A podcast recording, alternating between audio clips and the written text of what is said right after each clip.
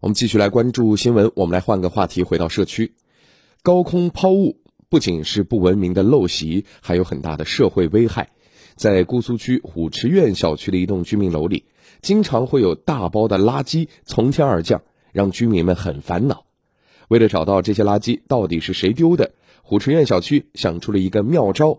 我们来听广电全媒体记者葛家胜的报道。三天两天都有东西扔下来吧。对的，所以我们都很可可怕这种事情的，一般人是不敢走这边走的，就哪天怕有垃圾砸到我们嘛。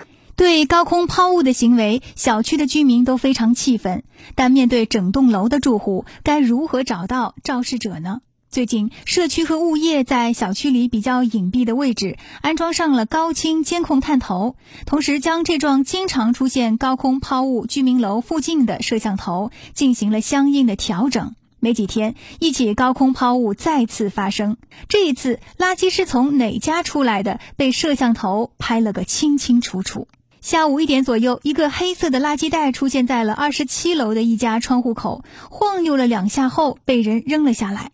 为了制止类似情况再次发生而造成严重的后果，警方和社区工作人员在确定信息后，立即上门与住户进行了沟通。搿么肯定不是我，搿么我要问问你娘，遇到你娘过来个，搿么阿我是可能年纪大，我人，那那个呢？是吧？你帮我讲，我肯定是阿姨。但是我跟你讲，就我们现在啊，综合下来，肯定是你这户扔下去的。说的是啊，我我也不知道，对吧？是不是？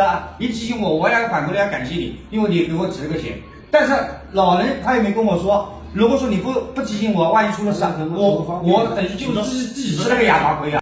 经过沟通，这家住户承认了自己高空丢垃圾的事实。社区民警表示，之后会对这家人进行严厉的批评教育，并要求他们签署一份承诺书，不再往楼下扔垃圾。